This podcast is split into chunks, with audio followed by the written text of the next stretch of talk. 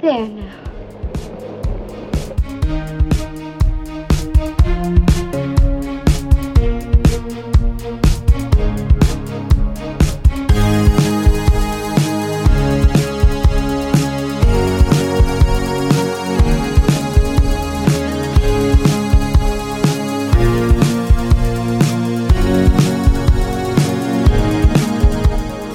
Välkommen till Shiny-podden säsong 9 och avsnitt 11. Och under denna säsong så pratar vi om Hitchcocks filmer och detta är den tredje av tre säsonger. Och idag har vi kommit så eh, långt fram som till året 1964 och filmen Marnie. Men låt mig först presentera mina poddkompisar här. Eh, dels har vi från Reading in the UK, Frans. Välkommen Frans. Tack. Tack, tack. Och ifrån eh, Östermalm, eller? Kungsholmen, Stockholm. Joel. Välkommen. Hallå, hallå. Också på länk. Välkommen Ja. tillbaka till storstan Joel. Ja, tack. Det var en eh, mindre chock att komma tillbaks. Ja, var det lite, lite annorlunda än ödsligheten uppe i Norrland eller? Ja, man har, ju inte, man har ju legat på eh, liksom fem intryck per dag i sex månader och så kommer man ner hit. så är det lite annorlunda. Och så hade jag lite ärenden på stan också i samband med vaccination och så. Ja, jag förstår det. Mm. Man får bilden av en sån där myrstack där det liksom bara jättemycket händer och bara ramlar rakt ner i den. Så ungefär den känslan jag kan tänka. Yes. Okej då, men eh, nu har vi alltså eh, Marnie från 1964. Och eh, låt oss eh, kasta oss rakt in i att prata om den här filmen. Ehm, ja, och jag tror att ni har båda sett filmen förr. Och det ska bli superspännande att se vad ni tycker om filmen. För att eh, jag har en känsla av att det finns ganska mycket att prata om, eh, om den här filmen. Ehm, men vi ska börja med en liten kort synopsis, va, Francis, Frans, på tal om det här med vad handlar den om egentligen? Får vi se vad synopsisen säger och glöm ej att eh, hojta ut första meningen. Thief, liar, cheat. She was all of these, and he knew. Marnie is a thief, a liar, and a cheat. When her new bo- boss, Mark Rutland, catches on to her routine kleptomania, she finds herself being blackmailed. Ja.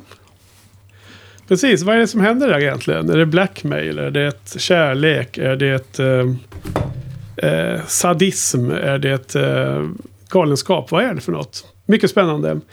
Men ja, låt mig starta idag pojkar. Jag, jag tar mig rätten att prata först här för att eh, vara helt o, eh, vad heter det, påverkad av era eh, djupgående analyser och eh, åsikter om filmen.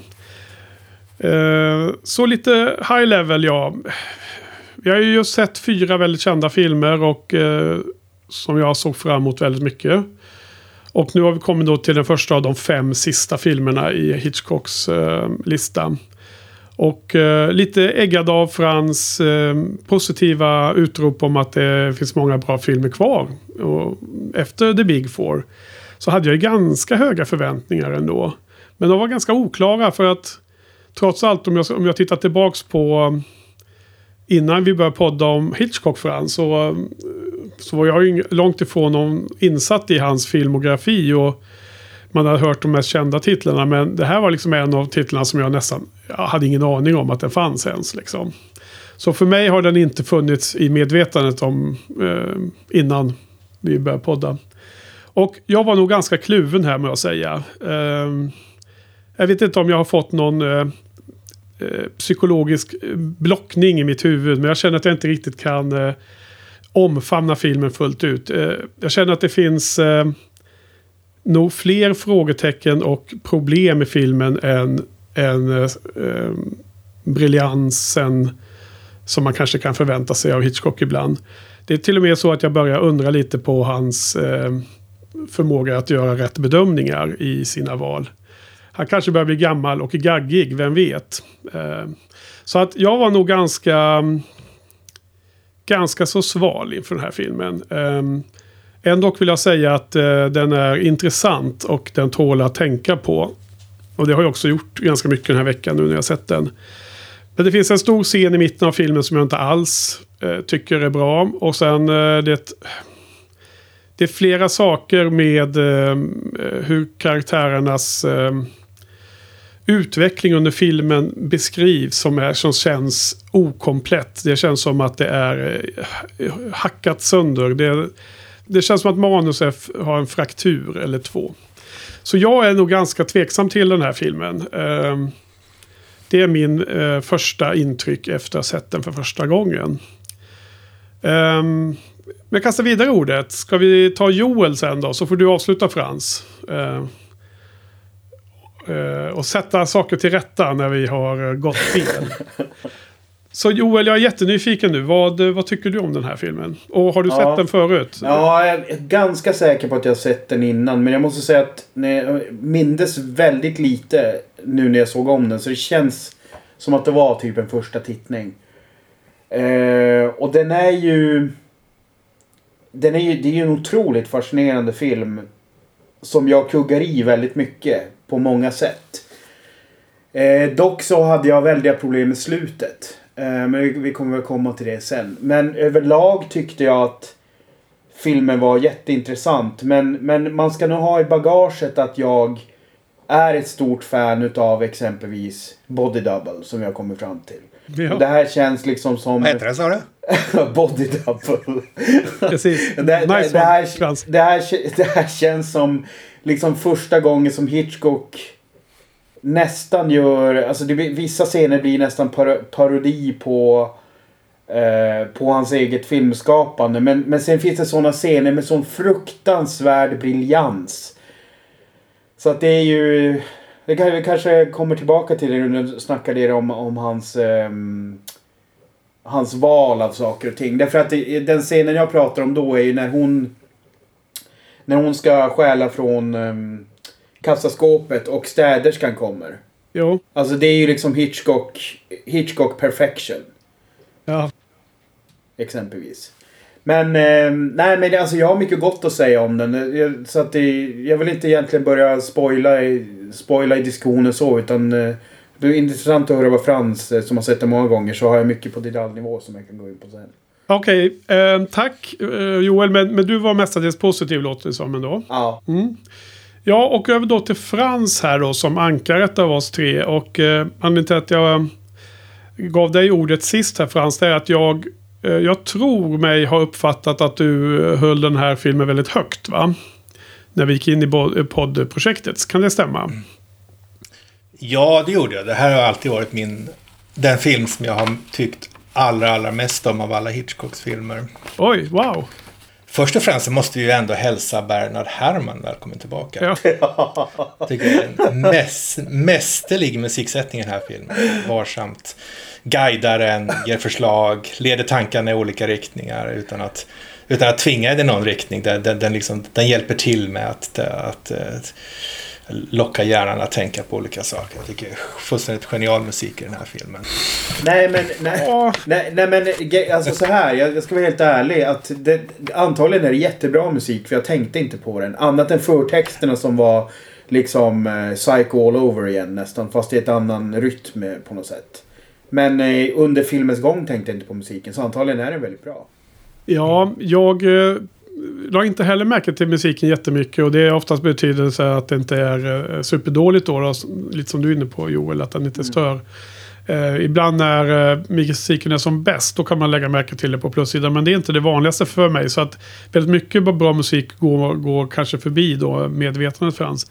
Det- Däremot fanns det en scen som, som var hans eh, liksom, dåliga style som jag alltid stör mig på hos honom har jag märkt nu.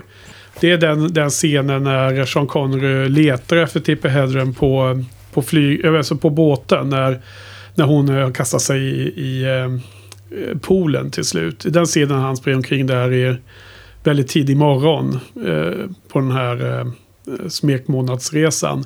Då är det sån där otroligt eh, huggande, o, o, eh, skön musik som är, sticker ut i ögonen på mig, eller öronen.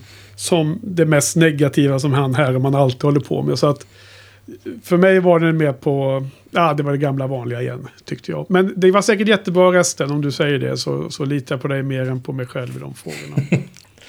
Okej, men om vi ska prata om filmen då så... Ni har bara tagit upp att den kanske har eh, saknar viss elegans och kanske har hål i manus och sådär.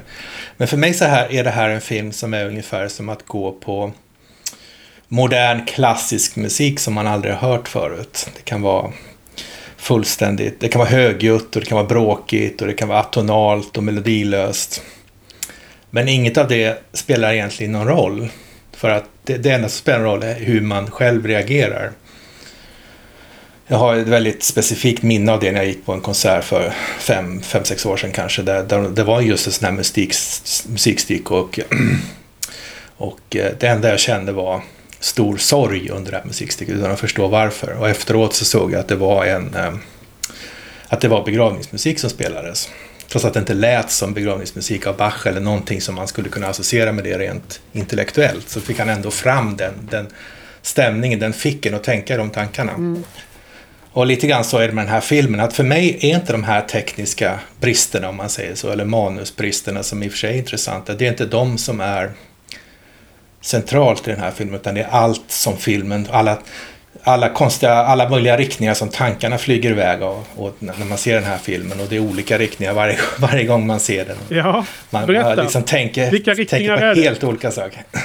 Ja, men om man ska börja tänka på inledning då. Jag tycker den är ganska lik Psycho och The Birds, va? både i miljö och stämning. Den är lite check så här. Och man, man, liksom, man, man, man, sätter upp en, eh, en story som, som man tror. Man, man, liksom får, man, bild, man, får en slags förutfattad mening om vart de här karaktärerna är på väg och vad som ska hända. Och i alla de här tre filmerna så, så blir det total brott mot det här. Va? I Psycho så dödar han Marion halvvägs in i filmen ja. och i uh, The Birds så um, ta, som du var inne på mycket när vi pratade om den här filmen, så tar Melanies karaktär en helt annan resa än man tror. Hon blir liksom hon blir väldigt svag och, eh, och, och, och skrajsen då. Ja. Och, här, och här, här får man ju se samma resa tycker jag, men med, med båda karaktärerna. Först har vi Melanie som, eller Marnie förlåt, som lever, det är oklart hur hon, hur hon ställer sig till sina problem. Där hon, hon, på något sätt så accepterar hon det. Frågan är om hon gör det för att hon eh, Eh, inte vågar ta, ta vara på eller ta, ta itu med det för att hon inte orkar eller för att hon inte vill ta itu med det. Eh, av någon anledning så har hon i alla fall inte försökt förstå varför hon reagerar som hon gör inför färgen rött och inför sex. Och eh, i den här filmen så får vi då följa hennes resa mot, mot eh, försoning med och mot att, att förstå vad som har hänt. Sen har vi också eh, Mark Rutland då, extremt självsäker, arrogant, sån otroligt irriterande person som, som tror att han förstår precis hur allting ska vara och som inte är det minsta intresserad av att höra vad andra tycker. Tror man, även om han kan, kanske visar sig vara, vara mer komplex än, de, än, än stereotypen för den här personen. Då. Han, han ger sig på att eh, bota Marnie då utan, utan att fråga om lov. Vare sig hon vill eller inte så ska hon bli botad tycker han. Och han vet givetvis hur man gör. Han har ju läst läst alla böckerna, han har studerat djur och sådär. Men när det visar sig att det inte var så enkelt så, så, så han, kan han inte hantera sitt eget misslyckande utan han förvandlas till ett, till ett monster. Och eh, den resa som man får följa för den karaktären sen av filmen, det är hans, eh, hans äh, sätt att försonas med det han har gjort, hur han, hur han har uppfört sig och försöka, hans, hans försök att förlåta sig själv, känns det som. Mm. Ja, herregud. sen så finns det också and, andra, mycket andra saker man tänker, som bara drar lite korta utan, utan att kanske vilja locka till debatt. Bara, bara liksom slänga ut saker som jag tänker på. När man du du lockar till debatt hela tiden nu Frans, så att, ska inte försöka komma undan det. Nej, men det finns ju också en annan intressant juxtaposition i filmen här. Där, där Marnie som är den här, hon är ju egentligen en småtjuva. Hon stjäl lite pengar av, av rika företagare. Men hon gör egentligen ingen illa i, i, någon, i någon vidare mening. Men, hon, men det här ställs ju då mot de här, den här jakten som sker när, de här, alla, när Marks människor, dock inte han själv då, som är också sympatiskt för, för hans karaktär, då, när de blodtörstigt dödar rävarna och de skrattar när, de, när hundarna sliter rävarna i stycken och mm. sådär. Och det finns, det finns en liten, liten scen där, där, man helt plötsligt förstår hur obegripligt det här är för Marnie. Hon ser helt vilsen ut. Att, att, att, det, kan, att det, det brottet som de gör, att det, det liksom är helt accepterat och det får ingen bestraffning som helst. Medan hennes li, lilla brott i sammanhanget, det blir att hon, hon kommer aldrig att bli fri då som hon tror. Ja, det är helt vidrig scen med eh, den här jakten på rävarna. Jag förstår mig inte på hur det överhuvudtaget kan, kan få fortgå. Eller, nu är det väl förbjudet i England, va? Är det inte det? Ja, ja, det är förbjudet sedan ett antal år. Jo, antal år. Det, det, I Spanien håller de på med en jäkla uh, tjurfäktning och det finns sådana här liknande saker lite runt omkring i världen. Men det är ju ja, jävla vidrigt är det alltså. Den här scenen är vidrig. Ja. Det har ju så verkligen eh, Hitchcock fångat det extremt väl. Så det, det var, Ja. det var, eh, det var en, ett lyft i filmen. Precis. I, i sin vidrighet alltså. Sen har vi också relationerna mellan, eh, mellan Marnie och modern. Eh, extremt hjärtskärande. Och det, det som ligger bakom det. Och som kontrast har vi den eh, väldigt grabbiga, ganska torra relationen mellan Mark och hans old man, som man kallar honom. Ja. Som, som förresten, som jag, som jag insåg att jag la märke till, jag såg den här för många gånger, de skrev, på, skrev om den på din, eh, din sajt Henrik, att då hade jag lagt märke till att de hade hittat en skådespelare som pratade med samma tjocka accent som, som Sean Connery. Ja. Det, var, det var väldigt elegant gjort.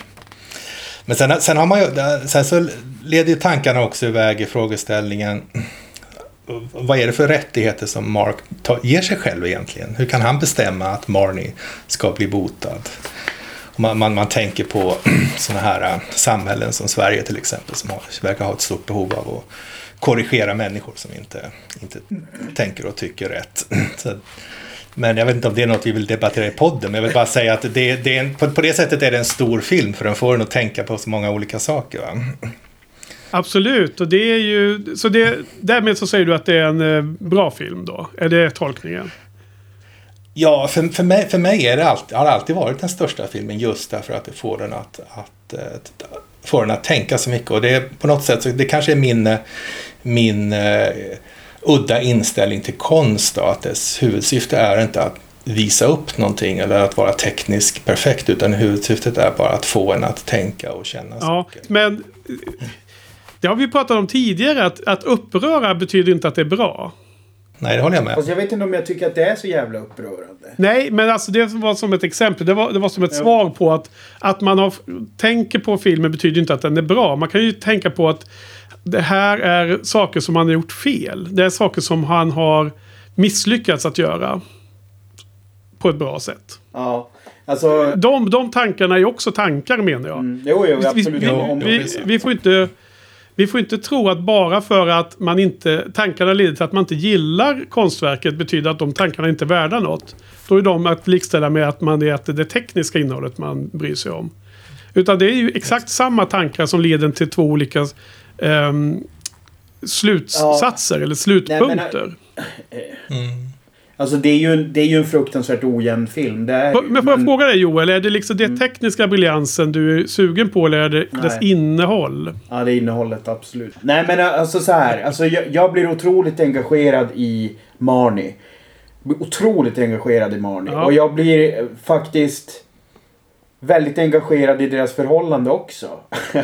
För att jag tycker att de har en sån jävla dynamik med varandra som är väldigt... Det är lite åt det här hållet som var i Vertigo när eh, James Stewart eh, träffar på eh, henne igen där. Ja, andra halvan av filmen. Ja, det blir lite maniskt. Liksom. Lite samma känsla här. Att jag känner väldigt mycket för dem och vill att de liksom på något sätt ska lyckas eh, klara ut det här. Han är ju otroligt målmedveten om det. Eh, om att liksom försöka lösa det. Så han är ju uppenbarligen väldigt kär och tagen i henne.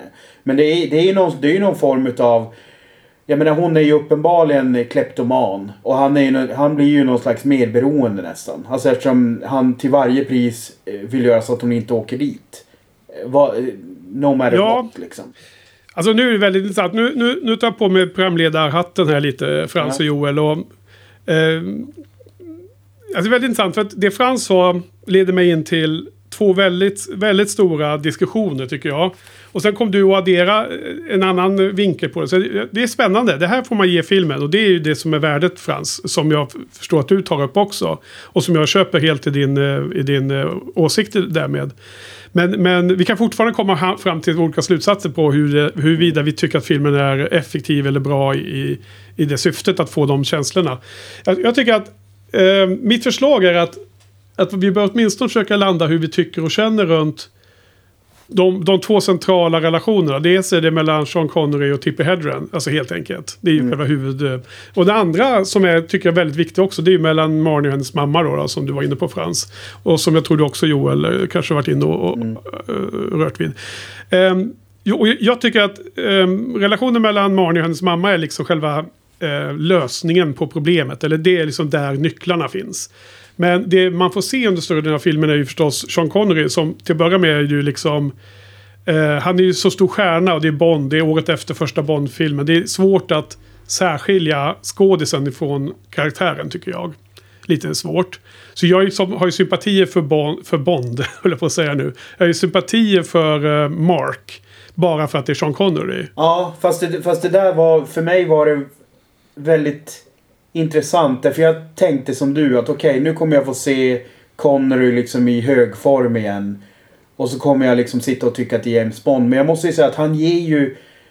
Hans porträtt eh, är ju mm, så annorlunda och så som han spelar karaktären. Så att jag... Jag ja, blev helt indragen. Ja, jag tänkte det, inte på det. Är ju, liksom. det är ju bra cred till både skådisen och till regissören ja. då. Men det, men det jag har problem med nu egentligen då, om man ska försöka eh, Ehm, för, förklara min synvinkel från det som Frans var inne på. Eh, för det, likheten är att det skapar massa frågor och tankar i huvudet på en. Men, men jag tycker att man får väldigt dåligt underbyggt eller förklarat hur Sean Connerys karaktär tänker eller reagerar i olika eh, delar av filmen. Och det är liksom ibland så är det värdet i en film är att det inte är supertydligt. Det, jag, jag gillar ofta filmer där det är undermeningar och symbolik som man kan få eh, kämpa med för att förstå. Men sen når man en viss gräns där det bara blir dåligt. Att det inte är grundat. Det finns liksom inte, det finns eh, jag har en känsla av att, den, den, att det inte är det Hitchcock har lyckats med i den här filmen. Utan jag har en känsla av att att det är fraktur på den här historien. Det, det, är för mig inte en fråga om en teknisk fråga i filmen. Utan det är en fråga om vad är det för någon historia man vill berätta. Och hur har man lyckats presentera den för mig då. Så att motsvarande musikstycket skulle vara att man liksom inte får den här eh, starka känslan av sorg. Eller vad man nu än skulle få för att eh, kompositörens musik skulle ha talat till en. Utan man skulle få en, en, en kluven bild av det. Då, det, det är den situationen jag befinner mig i. Jag tycker att, jag tycker att det är väldigt, väldigt konstigt. Eh, eller så här, det börjar med att Sean Connery, han heter Mark va, så jag inte säger fel hela tiden. Heter karaktären Mark Frans, eller? Mark. Ja. Han, han upptäcker ju Tipper Hedren när han är, han ser ju henne tidigt. Eh, och vet vem, att hon är en tjuv. Så han, han, när han anställer henne så får man ju en känsla av att han gör det på en kul eh, litet experiment. Det är lite samma typ av beteende som Tippi Hendrens Melanie gör i början av The Birds. När hon hittar på det här hysset. Att åka och le leverera två fåglar till någon som bor tio mil bort. Va? Det är liksom en, en kul grej. Men, men sen då när Mark har ertappat eh, Marnie. Då ska han helt plötsligt gifta sig med henne. Det är liksom den första leap of faith som Hitchcock ställer på oss åskådare.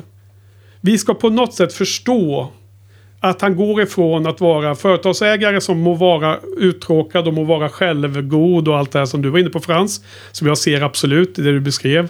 Det är liksom var han börjar någonstans i den. Hans personlighet som du beskrev är ju som början av filmen va. Helt plötsligt ska han gifta sig med henne. Det är liksom ett stort jäkla eh, hål för mig. Det, jag undrar vad vi ska se i filmen, vad vi ska förstå i eh, hans bevekelsegrunder. Sen åker de iväg då på den här eh, eh båtresan, eh, smekmånaden. Och då märker han ju då att hon är helt livrädd för sex. Hon är frigid eller vad man än kallar det. Och då är han ju ganska cool med det först. Och ganska gentlemannamässig eller kallar det vad man vill. Och sen helt plötsligt så våldtar han henne. Då är det liksom leap of faith nummer två. Eh, och vad, vad kommer det ifrån? Eller, eller hur hänger det ihop? Hur är liksom... Vilka, vilka ledtrådar ska vi som åskådare ha för att förstå det här? Eh, så på ett sätt kan man kalla det för en teknisk fråga Frans. Att det är klart att det finns något i, som saknas i berättelsen för mig i detta. Och sen går det vidare och, och jag tycker då att, att det är också då en något mindre leap of faith. Men det är när han helt plötsligt ska bli den här hobbypsykologen och uh, göra henne frisk ifrån uh, den här uh, block... Hon är blockad av ett stort trauma i, när hon är ung. Det är en superhemsk film till att börja med. Otroligt sorglig tycker jag i slutet. ja. Häftigt sorglig är den. Hon har råkat ut för det här traumat och jag predikterade väldigt tidigt att ja, men hon har säkert varit med om något likt det som det var visade sig. Och jag trodde att det var pappan som var den som har blivit dödad. Trodde jag. Och att jag trodde att det var hon som hade gjort det. Och det var ju nästan exakt liksom. Det här låg i korten tycker jag tidigt. Hennes eh, reaktioner på allting. Men Sean Connerys eller Marks reaktioner var ju minst tre gånger i filmen så var han bara som men var kommer den här karaktären ifrån? Det bara, liksom, det bara byter ut den karaktären jag lärt känna tidigt, tidigare i filmen och nu är det en ny karaktär igen. Så att för mig var det liksom väldigt oharmoniskt med den karaktären. Och eh, det är vad jag känner runt, runt det, det jag menar Frans när jag säger att liksom, jag har också massa tankar och känslor av filmen. Men det hänger inte ihop för mig. Det är väl det som är problemet om jag försöker beskriva det så. Eh, känner, Okej. känner du igen dig i, mina, i min förvirring? Jag kanske ser det lite annorlunda. Jag, så, som jag ser det så är han egentligen aldrig förälskad i henne. Han, han, han leker en lek med henne va? och han upptäcker ganska tidigt att hon har det här problemet. Det är ganska tidigt i deras relation som hon, han ser att hon blir rädd för åskan och för färgen rött och sådär. Va? Och sen så går det ju ganska lång tid. Alltså det går inte lång tid i filmen men man får se att tiden löper ganska, det, det är ganska många veckor, månader innan de kommer till den situationen där han, där han ska gifta sig med henne. Och jag, jag, Ja. jag ser inte... För de, de har ju massa möjliga dejter och går på galopp och sådär. Ja, just det. Det är några veckor, Nu, nu är det väl äntligen, nu är väl äntligen dags att jag ska presentera dig för mina föräldrar. Så där får man ju intrycket av att det har Ja. hållit på ett, ett tag det här. Va? ja, ja. Och, och jag, jag ser fortfarande inte att han vill gifta sig med henne som ett uttryck av kärlek utan mer för att han vill ha kontroll över henne. För att han har bestämt sig för att han ska bota henne. Hon är ett mysterium för honom som han vill lösa. Precis, för han är intresserad av, vad är det han, han är intresserad av någonting hos djur, va? instinktivt beteende hos, hos djuren och sånt där. Och där han ser människan som, som djur också, det etableras ju tidigt. Och anledningen till att, han blir, att han, den här förändringen blir på båten, för mig är tolk, jag tolkar det som att han helt plötsligt inser att han kommer inte klara av det här och han, han kan inte hantera det och det är då den här förvandlingen sker. Han kan inte hantera sitt eget misslyckande. Och då blir han, när så fort den insikten kommer så blir han till ett monster. Och sen, alltså på ett ögonblick. Det, det, kan, det kan jag på något sätt köpa att det blir så. Jag vet inte om det, om det är naivt av mig, men på något sätt så funkar det för mig. alltså, Ja, eh, ja, men det är väl, väl genomtänkt och det är intressant eh, tolkning här. Jag, jag måste smälta in det. Så nu kastar jag över ordet till dig Joel. Så jag får tänka Ja, jag, jag har ju i stort sett en, alltså, en helt motsatt eh, syn på det för vad Frans sa. Alltså för, mig, för mig är det här liksom två trasiga människor som hittar rätt. Som verkligen hittar sin själsfrände. Och liksom försöker få det att funka. Framförallt från hans håll. För han är ju väldigt på. Medan hon, hon är i någon slags underläge när hela grejen kommer fram.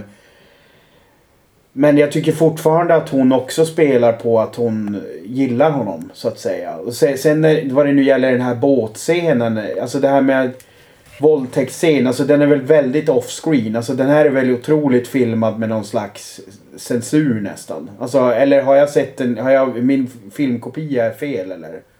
Alltså den är Nej, men den, den, är, den är väldigt, på sätt och vis är den väldigt explicit för man får ju se hans, hans ögon i närbild. Spelar ju väldigt, väldigt Ja, men om jag ska hårdra det. Om, om jag, jag, min reflektion var inte oj nu våldtar han henne typ. Jag vet inte om jag satt och kollade okoncentrerat eller att jag tycker för mycket om karaktärerna för att se det.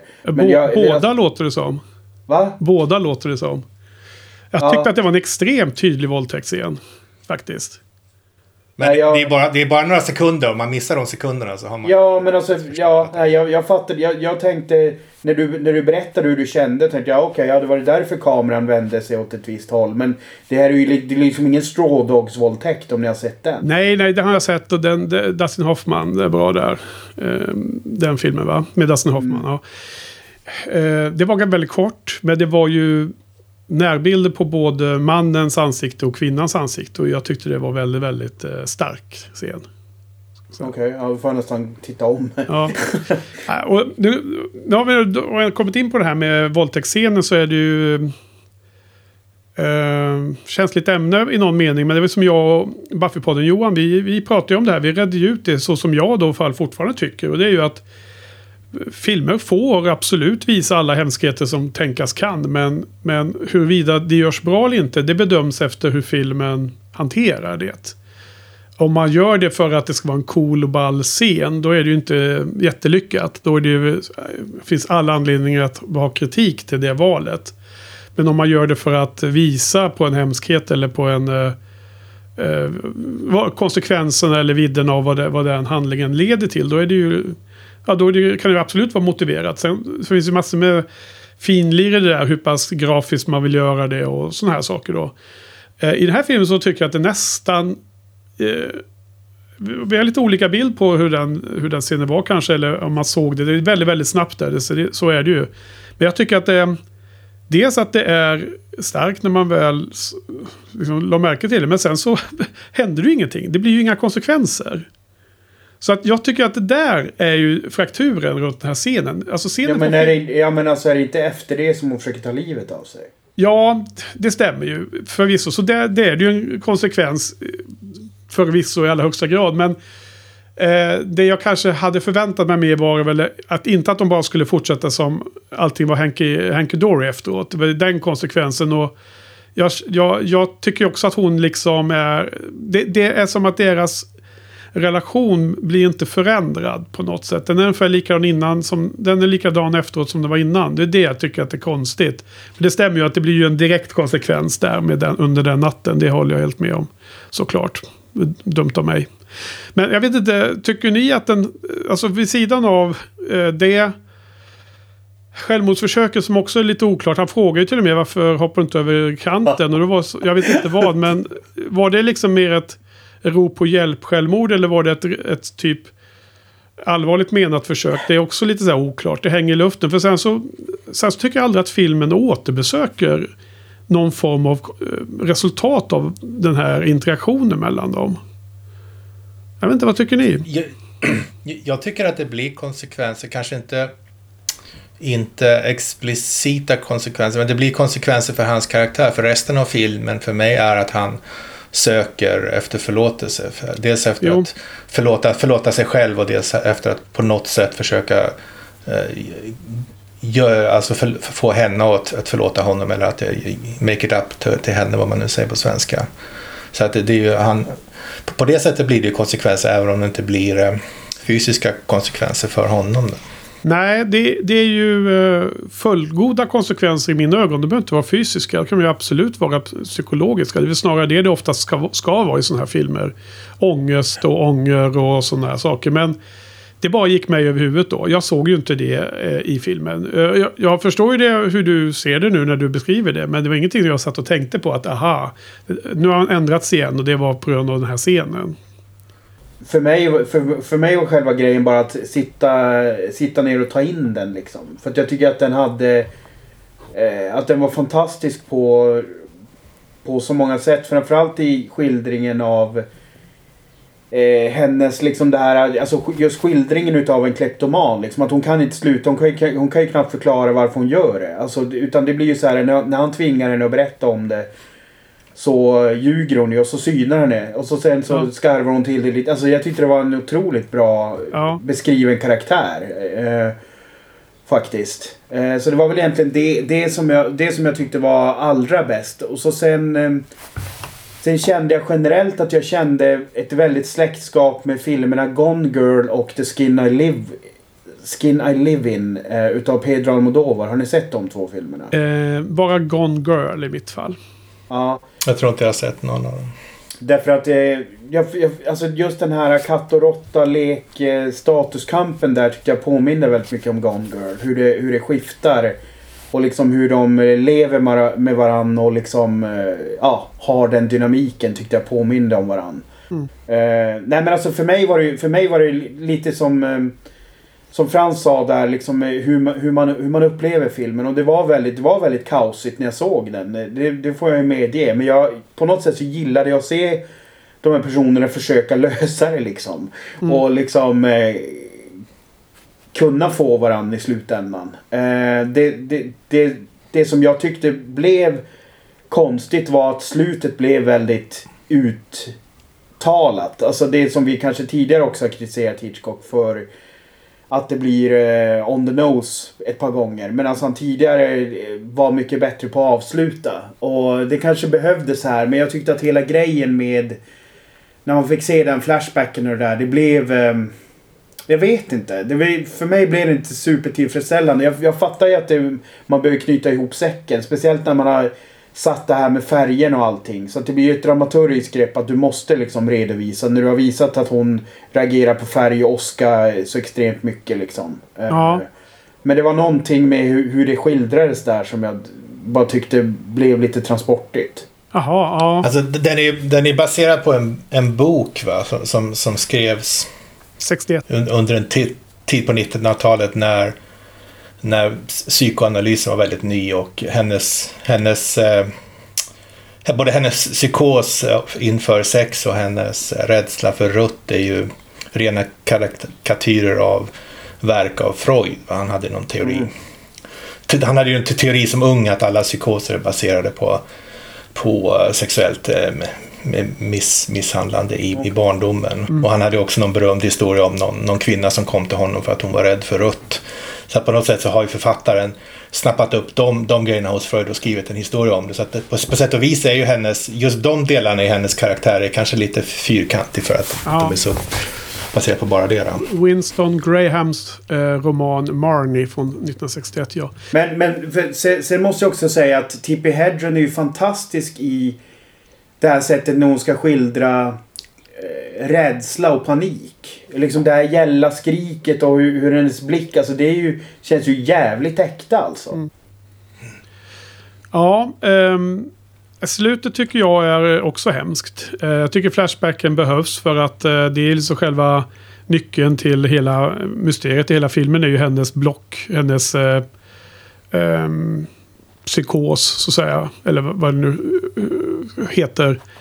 Um, och att man får liksom uh, förståelse för den. Och sen så tycker jag att hon blir liksom uh, i, i uh, psykoterapi där, väl- det är väl som en klassisk så här liksom att du behöver rota dina, i din barndom för att förstå vad det är som har skadat dig psykologiskt och sen så kan du liksom gå vidare efter att ha förstått det. Det är ju den grejen som den här filmen levererar i, den, i slutet. Och jag känner liksom att det är ett... Um, hon blir liksom fri från sin... Uh, eh, hon har ju som glömt det här eh, tillfället som, som, som slutar med att hon klubbar ihjäl den här eh, sjömannen då. Eh, som är kund hos hennes prostituerade mamma. Som för övrigt spelas av den här Bruce Dern. Känner du igen honom Joel? Det, han är ju- har man ju bara sett som jättegammal i nyare filmer. Så här. Och det är väl Laura Derns pappa. Alltså det är det också, okej ja. Um, men jag kände igen honom direkt där eh, av någon anledning i alla fall. Men så, så det, det, det traumat där hon hade klubbat ihjäl den här mannen, det har hon så förträngt ju. Och sen när hon väl kom ihåg det, så då, då är det ändå som en inledning på att, att hämta sig från det traumat. Liksom när, läkningen kan ju starta på ett annorlunda sätt när man har löst upp det. Så att på ett sätt har då ju Mark eh, hjälpt henne trots allt till slut. Eh, det har blivit bra i slutet där då. Och, jag, jag tolkar också det som att han eh, är otroligt mån om hennes bästa under slutet av filmen. Så att eh, i mina ögon är ju han som karaktär all over the place egentligen. Men Frans, din, din förklaring är ju, fyller ju i hålen lite här. och eh, Det låter ju bra. Jag hoppas ju bara att det är det Hitchcock har tänkt sig. För att jag kan ju vara lite förledd av att jag råkade se inledningen av den här dokumentären som fanns med på Blu-rayen. Och dokumentären var mycket längre, men jag, jag såg ungefär 20 minuter och sen stängde jag av och sen så glömde jag av att komma tillbaka till den. Så det enda jag hann se var det att man gick igenom det faktum att det finns tre författare som har jobbat med det här manuset för Hitchcock. Och eh, ska jag vara självkritisk så kanske jag har blivit för påverkad av det. Att, att eh, förklara varför jag tyckte att filmen var så eh, förvirrande i vissa lägen med att det var eh, massor med fram och tillbaka med manusförfattare. För att Hitchcock ville ju filma den här boken och han, han gör ju själva storyn och sen anställer han någon som skriver manus ju. Dialog och annat. Och först så var det en snubbe som skulle göra det redan 60, alltså tidigare då. Och då hade Hitchcock tänkt sig att eh, Grace Kelly skulle spela Marnie. Men sen så föll det igenom. Eh, hon gifte sig och flyttade till Monaco och det var inte aktuellt att hon skulle spela, spela Marnie här längre. Och då blir det lagt på is. Och sen Eh, efter The Birds så eh, gav eh, Hitchcock en annan snubbe, manusförfattare till The Birds, uppdraget att skriva den här manuset. Och då skulle Tip Hedren spela Marnie som det blev sen till slut. Eh, och i boken så finns ju den här våldtäktsscenen med. Och eh, den författare då som, som, som var då nummer två av tre.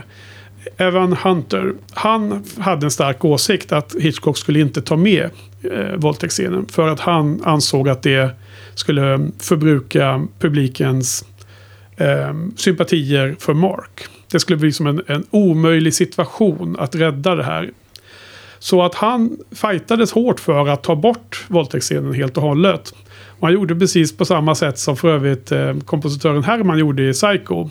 Som fick order om att inte skriva musik till eh, duschscenen men gjorde det ändå och gav Hitchcock eh, två alternativ att välja på. Det gjorde även den här eh, Evan Hunter. Han skrev en, eh, ett manus med eh, våldtäktsscenen i och en utan våldtäktsscenen. För han ville liksom bevisa att han hade rätt tänk där. Men då blev han ju avskedad istället direkt. Och eh, Hitchcock gick då till en tredje manusförfattare som var J. Presson Allen. En kvinna som intervjuas på den här eh, dokumentären. Och hon bara säger helt, helt kallsinnigt att ja, ja, ja jag skrev eh, våldtäktsscenen. Det var inga problem med den. Det var lite eh, så här äktenskapliga problem bara. Tyckte hon då. Och, och sen har hon tydligen eh, enligt eh, vad som står på Wikipedia i efterhand sagt till att den här första manusförfattaren hade liksom bara skrivit sin eh, Ticket Home to New York när han eh, fightades för att ta bort våldtäktsscenen. För att det var liksom en av de viktiga psykologiska momenten i filmen som Hitchcock ville utforska. Det hade hon förstått. Så detta säger ju mig att det var lite rörigt fram och tillbaka med vad som egentligen funkar och inte funkar. Ja, nu är vi i inne på en teknisk diskussion diskussion Frans i någon mening. Men i, i min värld så är det, kan vara en anledning till att jag känner det som att det är liksom som olika karaktärer. Och de här, brygg, de här hålen emellan som du har fyllt i. Det kanske är något jag ser nästa gång jag ser filmen helt enkelt. Men i den första titeln så fanns de inte där. Den, den förståelsen fanns inte där. För mig. Eh, hade ni, hade ni hört om de här turerna runt de här med manusförfattare hit och dit och sånt eller? Nej. Hälften ungefär. Jag visste, jag, trodde, jag visste att det var någon hade fått sparken för att han inte ville skriva den här scenen. Det, men, men jag menar, då blir, det blir ju så här. Och den som tar över fattar ju vad de behöver göra för att inte få spark. Ja. Så det är ju, men men jag, jag måste ändå säga att jag, jag, tycker att det är ju... För att jag, jag ska vara helt ärlig. När jag såg filmen så... Jag, jag tänkte inte att liksom, det sker en regelrätt våldtäkt i hytten. Alltså, så att det är klart att hade jag nu sett en strådogsvåldtäkt med Sean Connery över Tippi Hedren.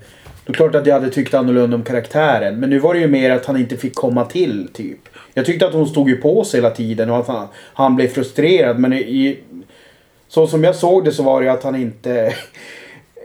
ja, men däremot var ju då min plot hole var ju var, varför går hon och försöker ta livet av sig liksom. Eh, men jag har ju uppfattat det helt fel liksom. Så att... Ja, alltså... Inte, inte fel va? Bara på ett annat sätt. Ja. ja. På annat sätt, ja men absolut Frans.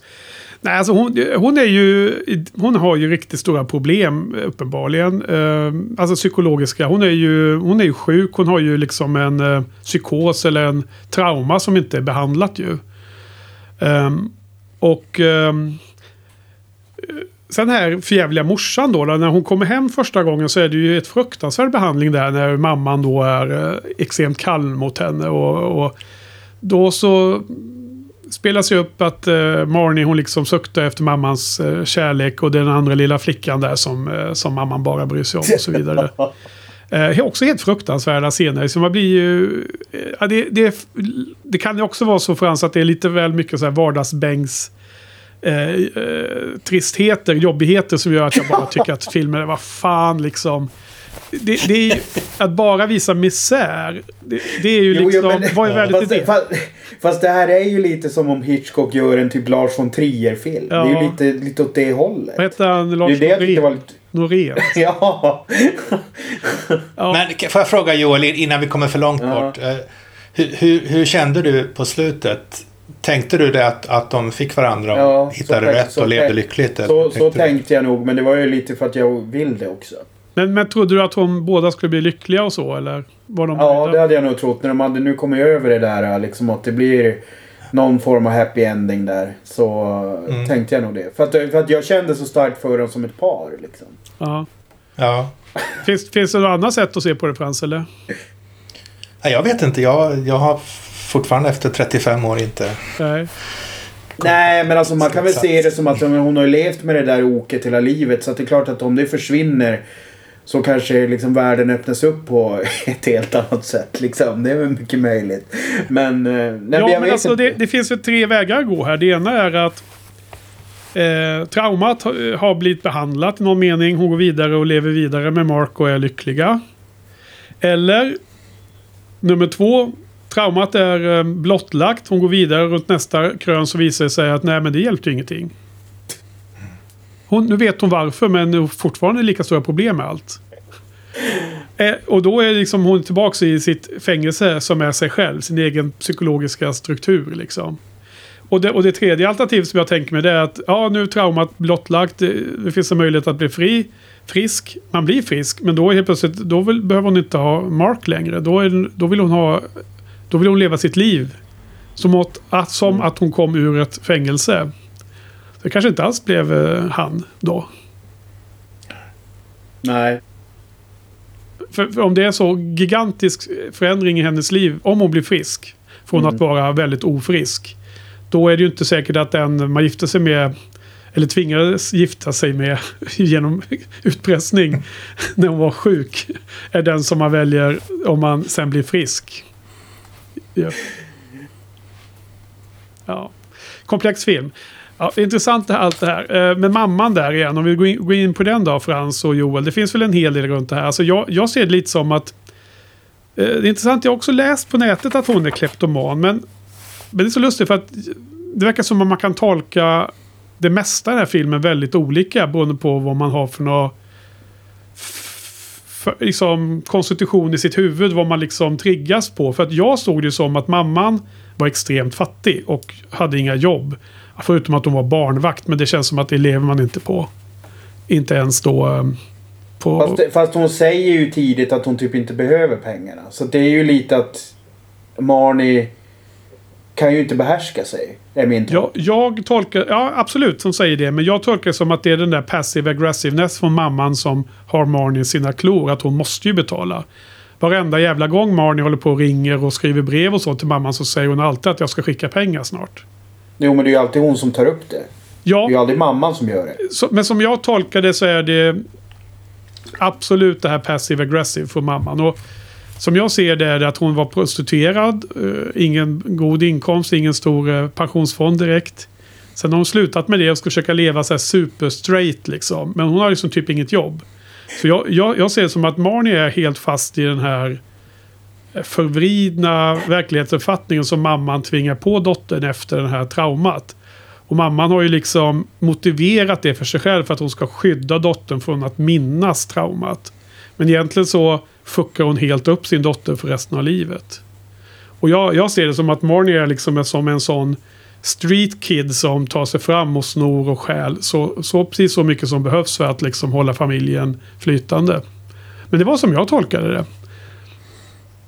Jag håller helt, helt med dig. 100 procent. Nej, jag gör ju inte det. Jag, jag tycker att då, då, då får de ju ha lite annan dialog på mamman och lite annan scenografi i mammans hus. För jag tycker det, det, det känns för välordnat och fint och det känns eh, så, som att Marnie... Jag, jag tycker Marnie är för drivande i hela det här sno, sno, sno grejer utan att tänka på konsekvenserna eh. Ja, nej, det, det är spännande komplex bild. Och det, det är ju fascinerande att filmen ger utrymme för så eh, alltså lite skilda tolkningar. Och det är ju kvalitetsstämpel i sig. Um, nej, men jag, jag tycker när hon kommer hem, ha- har hon inte med någon väldigt dyr klädesplagg? Är det någon uh, sjal eller vad är det hon ger? Jo, jo Och- alltså det...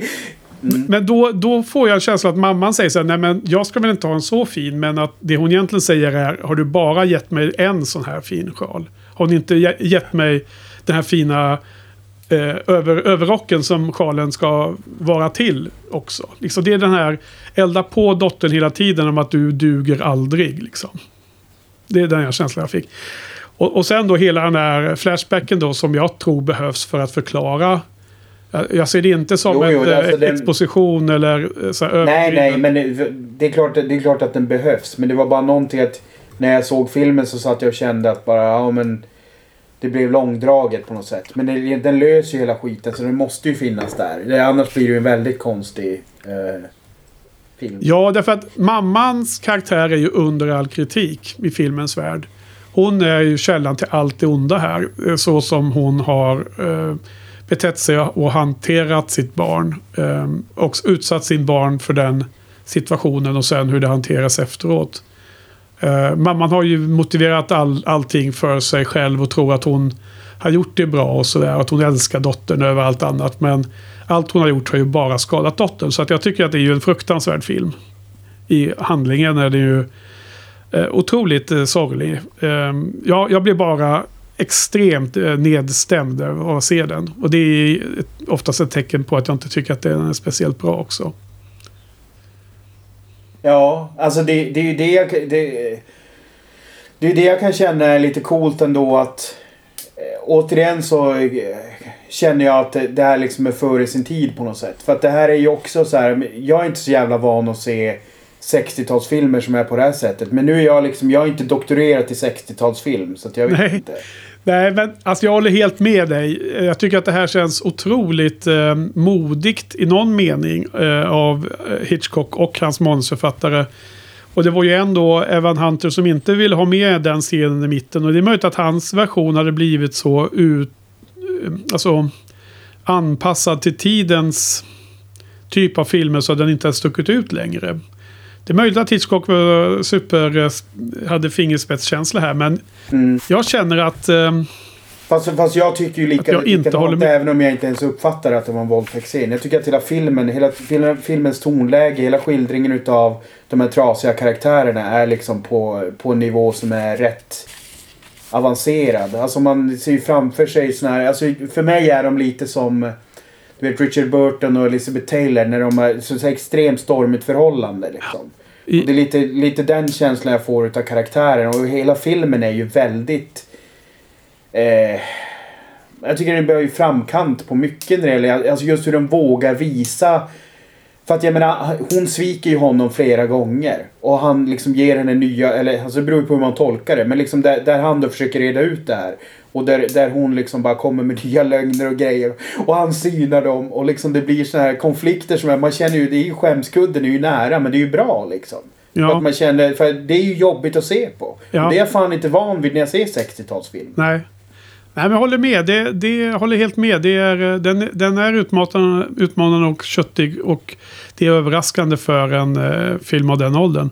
Hur, hur tänker du Frans runt de här tankarna som vi har sagt nu den senaste minuten? Oj, jag... jag håller med om din, om säger om modern, fruktansvärd karaktär och fruktansvärt hur hon har misshandlat eh, dottern. Det är ju alltså så, så hemskt. Det är knappt eh, man kan prata om det. Nej. Men eh, vad var det du sa Joel om, om hennes, ju- just det, om hur, han hanterar hennes, hennes re, eh, vad säger man på svenska? Hon, hon får återfall. Ja. Ja. Jag, jag, tror, jag tror att det, att det passar. För, jag tror att den här karaktären, just den, de aspekterna av den här karaktären, återigen, tror jag är baserade på, på ganska väldigt mycket på Freud. Och jag, jag skulle tro att det, det finns med i hans beskrivningar av den här, alltså hans stereotypa beskrivningar. Av, av, av att- patienten med stort P. Precis, och Mark har ju läst de rätta böckerna. Han läser ju konstant under hela filmens gång läser han nya psykologiska böcker som han lite slarvigt låter ligga framme. Ja. Så, så jag, jag, tror att han hela tiden följer hennes resa. Jämför den med de här uh, stereotyperna som han har läst om. Så jag, jag tror att han hela tiden är med på vad, vad hon gör. Att han inte känner sig sviken på det sättet. Ja, eh, fast vad lustigt. Det känns ändå som att vi har tre ganska separata ståndpunkter. För att en annan skäl, om jag försöker vara självanalytisk här nu då, nu när vi pratar om Freud och så hela tiden. det är ju att var, varför jag inte gillar filmen så mycket. Det kanske inte har så mycket att göra med att det är vardagsbänk och mis miserabelt. För det finns ju sannoliken sorgliga filmer som jag hyllar. Um, även om jag uh, senaste tiden har tenderat att inte välja dem. Så, så betyder det inte att jag inte kan uppskatta någon som jag råkar få se. Om jag säger så till eh, publiken. Men vad jag kanske saknar då när jag satt och tänkte här nu.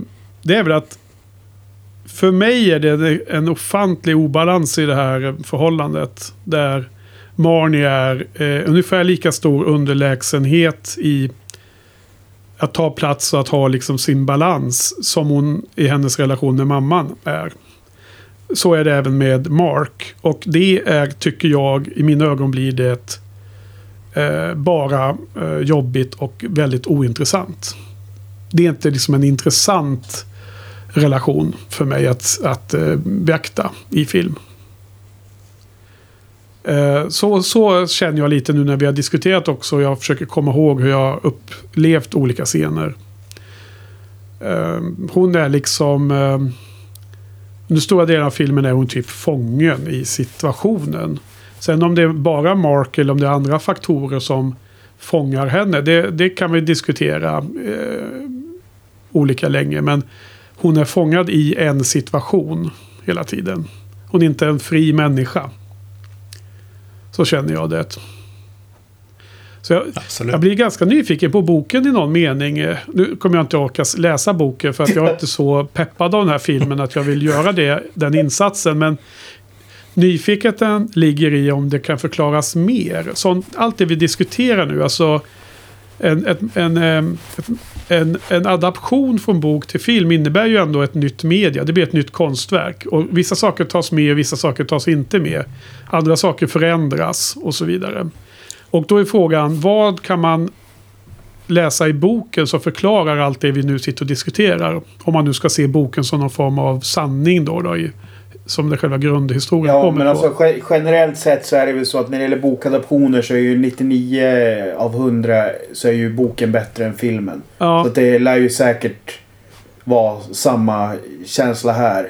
Alltså, jag, jag tror att det som man inte förstår i filmen kommer ju, kommer ju säkert eh, skrivas ut tydligare i boken. Det tror jag nog. Ja, precis. Och jag, jag, jag tror också det då, då att, att eh, dels håller jag med om att böckerna oftast är bättre. Men, men också att, att i det här fallet menar jag att det kanske skulle vara mer förklarat hur de olika karaktärernas eh, bevekelsegrund eller vad deras driv, drivkrafter kommer ifrån. Om de är...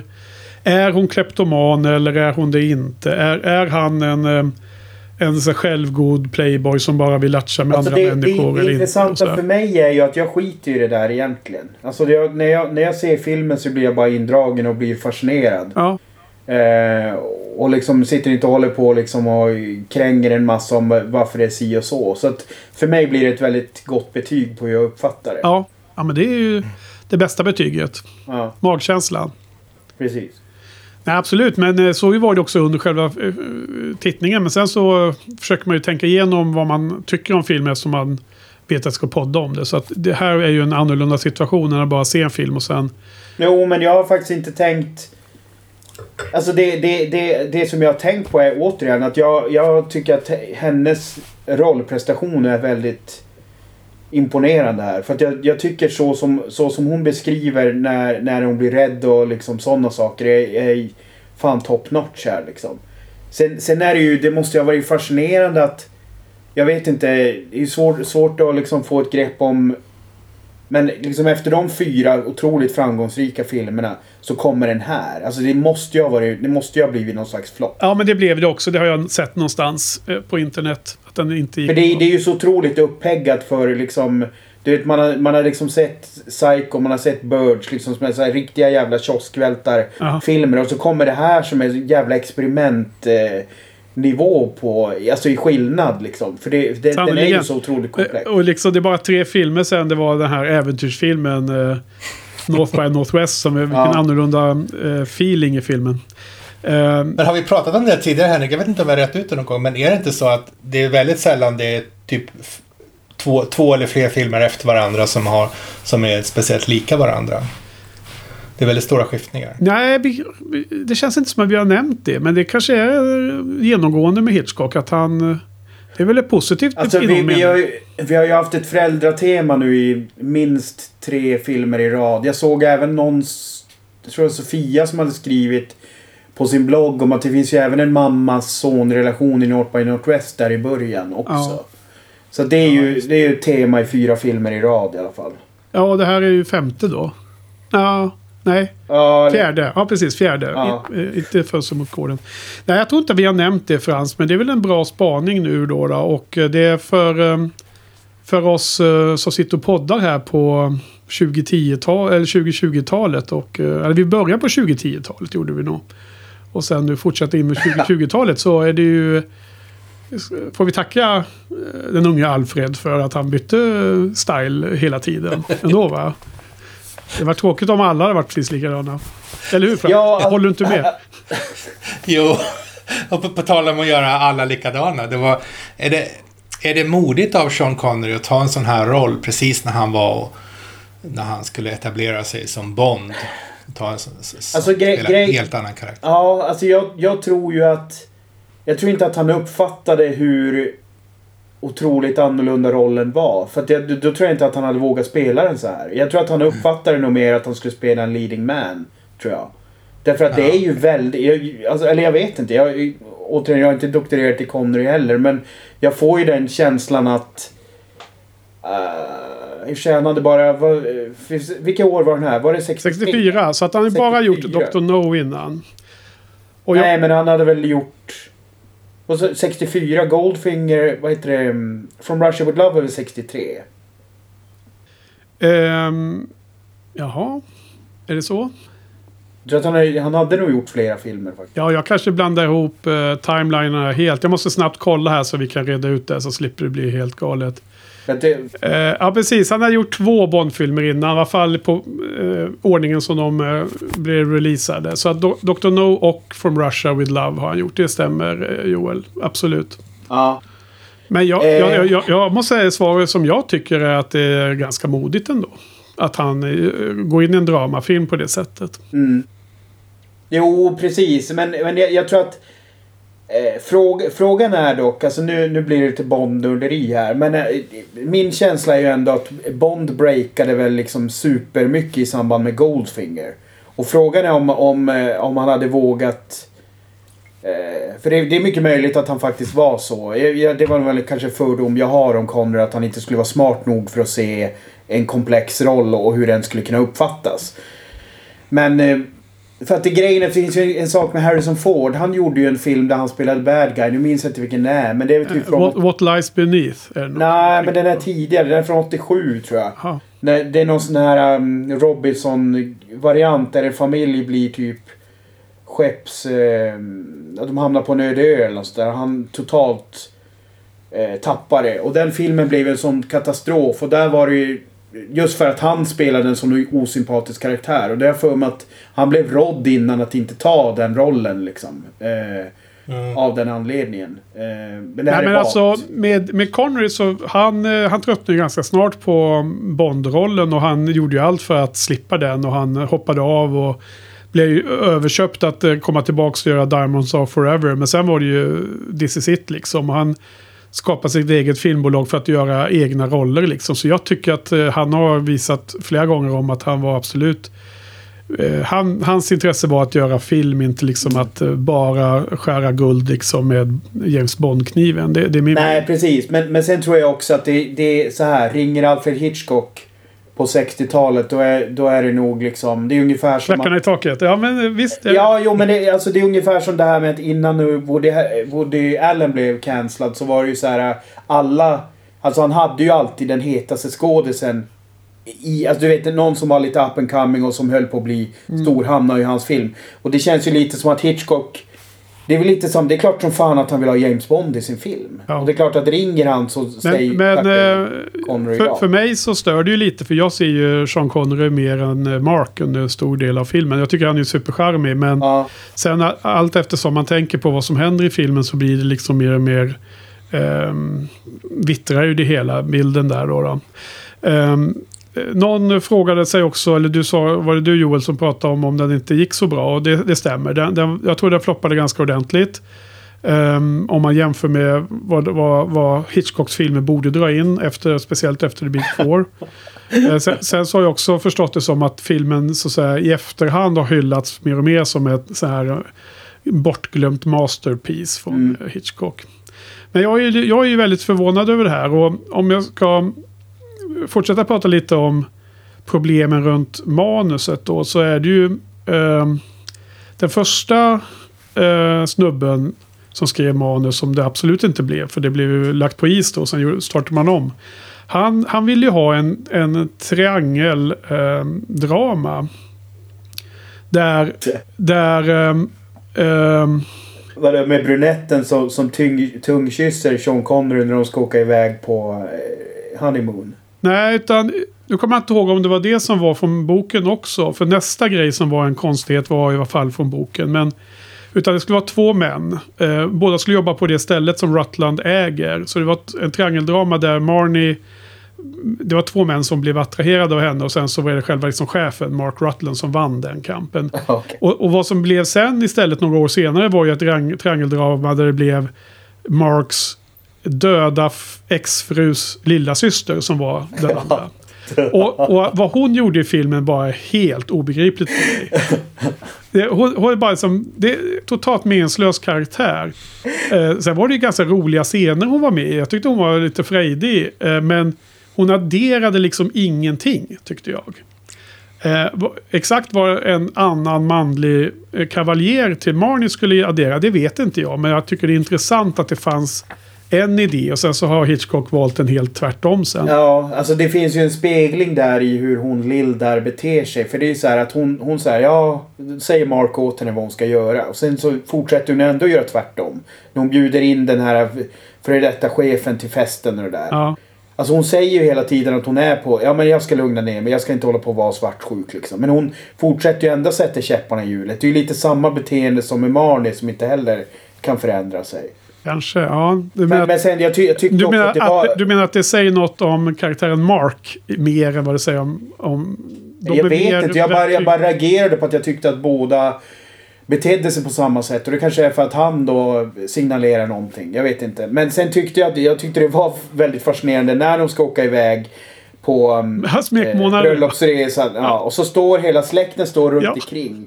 Och så ska hon säga hej då till honom. Alltså då Ja. systern till hans döda exfru. Och hon liksom typ råtungkysser honom inför alla på trappen liksom Ja. till huset. Där de ska gå iväg. Jag, jag tycker det var helt absurd scen. Alltså det var helt hysterisk scen. Speciellt som jag... Så som jag kommer ihåg det så säger Sean Connery någon gång någonting som jag tolkar som att hon inte var typ laglig ännu. Att hon var så ung att hon typ inte var 18 eller 20 eller 21 eller vad det nu kan vara i USA på den tiden. Så att det var, det var väldigt besynnerligt. Kommer du ihåg scenen Frans? Ja. Ja, ja, helt galet. Men i alla fall, det var väl en, en liten petitess om man jämför. För att den, den stora grejen var ju det som den här manusförfattaren nummer två, han som kämpade för att det inte skulle vara någon våldtäktsscen, Evan Hunter. Han, han hade ju skrivit in en psykolog ju. Och detta är ju från boken. Detta är från boken. Och hans egen eh, förklaring när han intervjuades på, på dokumentären var ju att Hitchcock tyckte väl antog han då, då, Evan Hunter. Han antog att Hitchcock tyckte att har man fått en så stor stjärna som Sean Connery, då vill man ha med Sean Connery mest hela tiden. Att, att det skulle vara eh, anledningen. Och, och det tyvärr skapar ju de här problemen och allt det här som Frans har listat ut att Mark-karaktären är intresserad av att försöka lösa problemet eh, och läser böckerna och allt det där. Och det är en intressant tolkning av hur det här blev då. Men Jag tror att jag hade köpt karaktären enklare om det var så att faktiskt man följt bokens eh, struktur och haft en psykolog som är en, en motpol till eh, Mark som är äkta make. Och som ser, ser problemet men som inte har verktygen att lösa det. Alltså eh, gör psykoterapi på sin fru. Så hade de gått till en, en eh, en läkare eller en som är utbildad liksom, till att göra det. Ja. Det, det hade, tror jag, hade, hade löst en del av de här brotten i, i f- felen. The, the problem with manus som jag liksom Ja, har alltså sett. det, den, den enda nackdelen jag ser med det är att för att du måste ju ha en viss... Du måste ju köra det här att presentera henne och så sen föra ihop henne med eh, Sean Connery och så ska han upptäcka det hela. Alltså det blir ganska lång tid in i filmen som man presenterar en psykolog. Ja, ja. Så att det är frågan om hur lång filmen skulle ha blivit. Det, det är min enda invändning. Ja, nej alltså jag vet inte heller exakt. Det är nu igen i det här området att sitta och vara efter, eh, back, backseat drivers i efterhand. Det är inte det lättaste. Men va- Frans, har du några omedelbara tankar om hur det skulle kunna vara med en film där man hade en psykolog som fick vara psykologen istället för att det är den äkta maken som är psykologen? Jag har aldrig tänkt på det, men rent instinktivt så tycker jag nog att det är ganska bra att Sean Connery, eller att Mark, att Mark gör det här själv. För att för mig bygger filmen ganska mycket på att hans karaktär är så patetisk som möjligt. Va? Att han, man som åskådare tar sig man man ska ges alla chanser att distansera sig från den här karaktären. Och just Och- det här att han, har, att han har en bild av sig själv att han kan lösa den här, han kan lösa hennes psykos genom att läsa några böcker. Det, det bara förstärker till det liksom. Ja, vad, vad, vad sa du Frans? Eller vad sa du Joel? Men, Nej, men jag är det levande beviset på att man inte behöver uppfatta honom på det sättet. Nej, nej, precis. ja. ja Men, men, men, men, gre- men grej, grejen är, ja. Eh, det, det, det, det, det, det, det hade varit intressant för... ehm, nu, går det, nu går det knappt att prata om den filmen i detalj utan att det blir en spoiler. Men, Men vänta, vilken det- film ska du spoila nu? Nej, jag tänker inte spoila den. Men eh, en, av de här fil, en av de här filmerna som jag sa att jag kopplade med. Jag förstod precis varför jag kopplade med den. När, när du beskrev det på det där sättet. Eh, Pedro Almodovar-filmen. Okej. För, det, för den, det, det, det är väldigt överens med den karaktär, huvudkaraktären i den filmen. Så att jag förstår varför jag kände som jag såg den. Eller kände att jag liksom kände en koppling mellan de två filmerna. Men jag tänker inte säga mer för det är en fantastisk film också. Som man ska se. Vad heter den nu? Vad heter den igen? Eh, The Skin I Live In. The Skin I Live In, just. Ja. Okej, ja. ehm, ja, ja. Nej, men ehm, vad säger ni? Ehm, fler eh, angreppsvinklar in på den här filmen? Vad, har, har ni något mer att lyfta upp? Nej men... Ska jag Jag, säga... Nej, förlåt. Det, det jag tänkte bara säga snabbt att jag, jag tycker det är ju fascinerande för att så fort, det ska, så fort han gör en spänningsscen blir det bara väldigt jävla bra. Alltså det är som att han... Det, det, känns, alltså, det känns inte riktigt som att han behöver ansträngas. Det känns som att de är filmade så enkelt och, och lätt gjorda och det liksom är så sömlöst och så fint så att det känns som att han aldrig har gjort någonting annat. Alltså så fort, så fort det handlar om någon form av spänningsuppbyggnad. Och det, för det kände jag, det är samma sak med Fåglarna. Fanns det ju en sån scen som inte egentligen var spänningsuppbyggande överhuvudtaget. Där när hon lämnar buren exempelvis. Men det, bara, den var klockrent filmad. Och det var flera sådana här också. Så det är fascinerande hur han... Känns som att han gör dem i sömnen, de, de typerna av scenerna. Men det blir bara väldigt bra. Ja, kul. Han har ändå gjort det i, vad kan det vara, 40 år? Va? eller vad? Jo, jo, men det finns fan regissörer som inte lever upp till det. Efter lika lång Nej, men när du, tänk, när du tänkte på det så tänker jag på saker som man själv gör på, på sitt jobb. som man på med jo, men, jo, men det, alltså, det är ingen dum jämförelse. Ja, Det är verkligen inte. Det, är- och Det, Nej, det här är ändå hans 54 credit som regissör Jo. på Movie. Jo, jo, men jag, jag ser på något sätt framför mig att de här scenerna tog nog inte så lång tid att göra fast ändå de är fantastiskt gjorda. Det här när, när städerskan kommer och man ser båda. Och så hur det är så mästerligt jävla uppbyggt. Medan jag, medans jag får ju en känsla av att de här dialogscenerna när de bråkar med varandra och sånt. Det, det tog nog en jävla tid och det var nog inte riktigt vad han var van vid att jobba med. Och det tycker jag man känner också för det finns energier som är jävligt äkta där. Eh, framförallt från henne liksom. Ja, okej. Vad var det du skulle addera Ja, om du nu kommer ihåg. Nej, men det, det, var, det var utanför. Hade inte med filmen att göra egentligen. Okej. Så att om det tar det på slutet. Ja, säg då. Eh, nej, men jag, jag bara tänkte på när, när jag såg den här som barn och att det var, fanns ganska många filmer ändå från 50-60-talet som var just behandlade just de här eh, fascinerande resultaten från den då, då nya psykoanalysen. Jag tänker på Spellbound som vi pratar om i andra säsongen av Hitchcock. Ja. podden och det fanns någon eh, Betty Davis-film som jag tror hette The Nanny. Och det fanns någon som hette The Bad Seed som var något sånt där på att man ärvde ondska ur generationer. Jag kommer ihåg, jag, jag kommer ihåg hur fascinerad jag var av alla de här filmerna som, som Ja men, som ja men vad lustigt. tonåring. Alltså för Spellbound, det var väl den filmen med Ingrid Bergman som du var så fascinerad av och jag bara tyckte var helt kass. Ja, Så att, precis. alltså, eh, nu, börjar vi, nu börjar det bli riktigt intressant. Det var vi, vi har hittat en genre som du gillar helt enkelt. Frans. ja, det verkar så. Eller som jag gillade när jag var i mina formativa år. Ja, ja, ja, men det, ja, då kanske då. Det må vara. Det behöver inte det, svära dig fri från det. Det är väl helt okej att gilla en genre. Jag menar, vi, det är ju massor av så här filmgenrer som jag gillar som du aldrig ens eh, tittar på. För det är helt meningslöst för dig liksom. Viss typ av science fiction, fantasy och lite sådana olika grejer.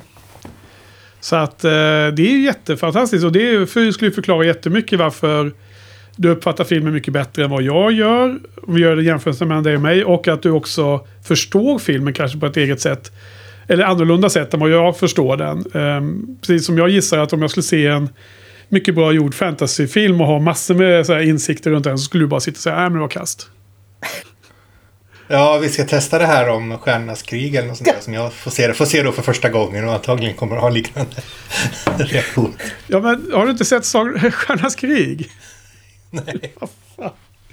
Oj, vilken överraskning. Ja, men det, det är ju det är ju mest för att du har ju ändå sett en hel del via... Du har gått med dina bröder och sådana grejer på olika filmer. Så att det är så svårt för mig att hålla koll på vad du inte har sett där. Det är har- Ja, men jag har ju sett en, en med dig va, i London, vad den hette. Ja, men vi har sett The Force Awakens i eh, en ehm, eh, sån här eh, IMAX. Full, full, eh, full size IMAX med mini-size avstånd mellan raderna. Och Eftersom du är 10 cm längre med så var jag så schysst och gav dig min, eh, min ytterplats på raden så att du skulle få plats med dina ben. Fick, fick jag ju sitta med som en italienares knä in i mitt lår hela. Det- Joel, de har alltså byggt... Jo, Eurotrip, alltså Miss Miss Ja, men det var helt absurt. För den här är ju ganska... Det är ju en av Londons största. Det, vad heter det stället vi var på, Frans?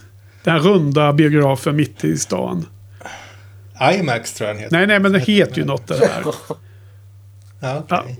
Water, IMAX Waterloo eller Nej. South Bank Nej. Ode- Odeon. Ja, BFI Odeon eller så. Kan det, vara, kan det vara det? Ja, det kan ju stämma. Ja. Vilket fall som helst så känns det som att det är State of the Art och så finns i London. Och det är ju den stora IMAX. Det är inte som eh, fake IMAX som är i Stockholm. Och sen har de då eh, så tajt mellan raderna så det går inte att sitta med knäna rakt fram Joel. För jag är inte det, speciellt det, lång. det, blir, det blir något fel när man använder eh, tum och miles. det, det är väl likadant med bussar, alltså även helt nya bussar som är gjorda typ på 2010-talet. Ja. Så kan det vara så att det är liksom men det går inte. Det finns in- inte fysiskt möjligt för en människa att få plats i det. Men ändå så bygger de dem Men, på det men, sättet. men, liksom. men vänta nu. I, använder, använder de inches och grejer i England? Jag trodde det var en Ja, ja, amerikansk visst. grej. Jag trodde engelsmän Nej, hade... nej. nej okej. Ja. Australien har gått över till meter och så, men inte, inte England. Jo, absolut. Att det, det, de måste, ha- alltså, finns det någon diskussion om detta i England, Frankrike? Eller Frans att, att eh, bussar etc. inte har plats liksom, för vanligt folk? Nej, jag vet inte vad. Jag vet inte hur de har tänkt. Det är ingen... Alltså folk klagar inte så mycket här. Alltså det heter ju Odeon BFI. Eh, Så det, då fick vi lösa, lösa det i alla fall. Det är en stor rund byggnad. Djup som fan är den också. Man går ju ner, ner, ner och så går man eh, in där. Så att det som syns uppe på gatunivå är bara övre delen av det. Ja, men eh, ska vi wrap it up eller har du något mer att säga om filmen? Vi har säkert glömt en massa men jag tycker vi har pratat om väldigt intressanta aspekter. Men eh, sammanfatta jättekort vad ni tycker om filmen och ge ett betyg. Du får börja Frans, så går vi baklänges tillbaks. Sammanfatta kort. Eh, ja. En, en betyg som jag inte kan ge ett annat... Eller finns som jag inte kan ge ett annat betyg än, än fem. Ja. Bra. Applåd på det. Joel då? Vad säger du? Eh, ja, jag, jag, jag står ju och velar mellan fyra och trea. Men det blir, det blir... I slutändan blir det väl en superstark trea liksom. Alltså på jävla på vippen, vippen på en fyra liksom. Men det är... Det är lite delar som, eh, som kanske saknas. Mm. Det är en väldigt extremt stark trea. Ja, okej. Ja, när jag ger den 2 av 5. Ehm, jag tycker att den är... Ehm, det handlar inte om om det har lyckligt slut eller happy ending. Det handlar inte om den är komedi eller sånt där. Det får vara hur dramatiskt och hur sorgligt som helst. Men det ska vara någon slags känsla av att man är tillfredsställd av att ha sett filmen. Att man har... Man förstår ehm, eh, djupet i den. Man förstår tankarna. Man förstår idén med den. För mig känns det som att det är en film som är ett... Eh, massor med eh, delar där de förvisso olika scener kan vara väldigt, väldigt bra. Men helheten är frustrerande och otillfredsställande. Att det är liksom som att det inte riktigt har landat i en bra helhet för mig. Det är liksom känslan och därmed så blir det 2 av 5. Så är det. Jag hoppas att det hade framgått av diskussionen. Ja.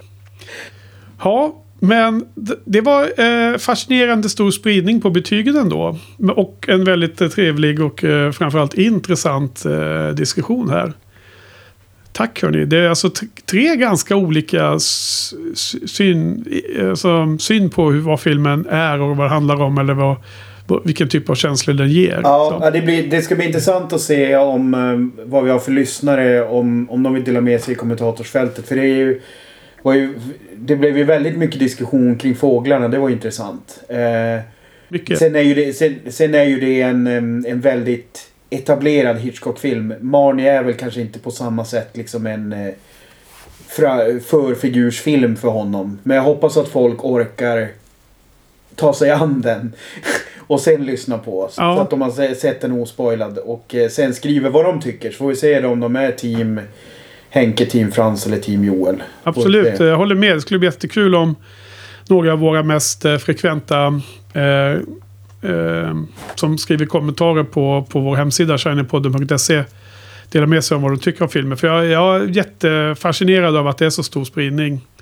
Eh, nej, men jag, jag eh, hoppas att eh, jag hoppas att, vi, att det här var ett eh, eh, tillfälle eh, problem för Hitchcock. Jag hoppas att han inte liksom har tappat känslan egentligen.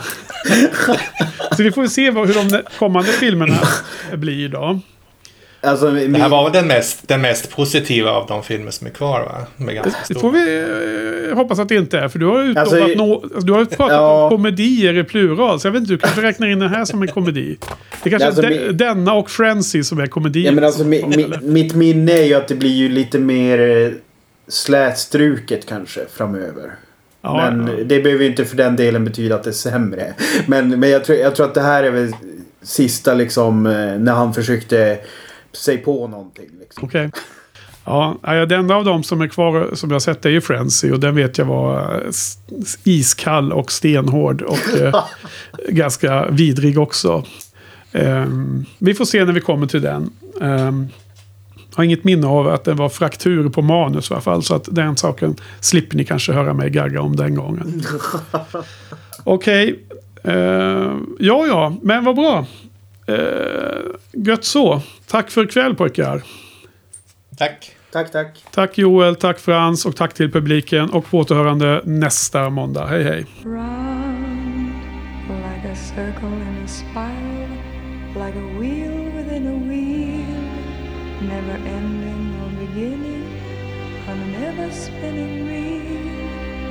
like a snowball down a mountain or a carnival balloon, like a carousel that's turning, running rings around the moon. Like a clock whose hands are sweeping past the minutes of its face. and the world is like an apple whirling silently in space, like the circles that you find in the windmills of your mind.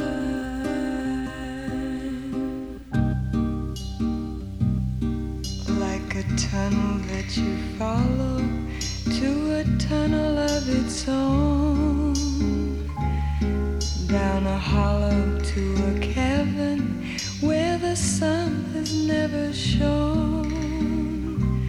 Like a door revolving in a half forgotten dream. Or the ripples from a pebble someone tosses in a stream like a clock whose hands are sweeping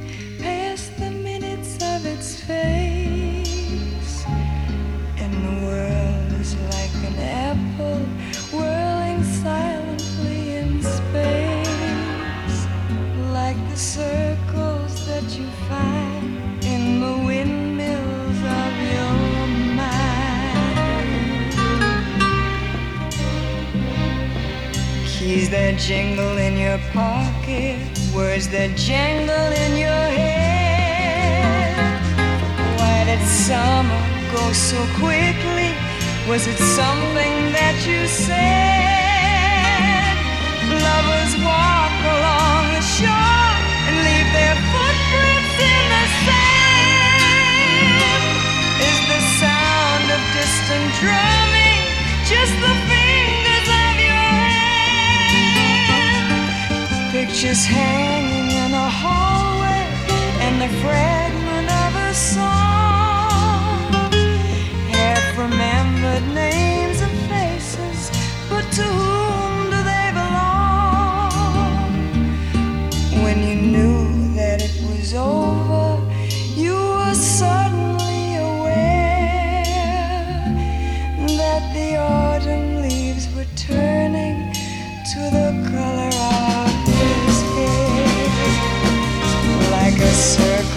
smile.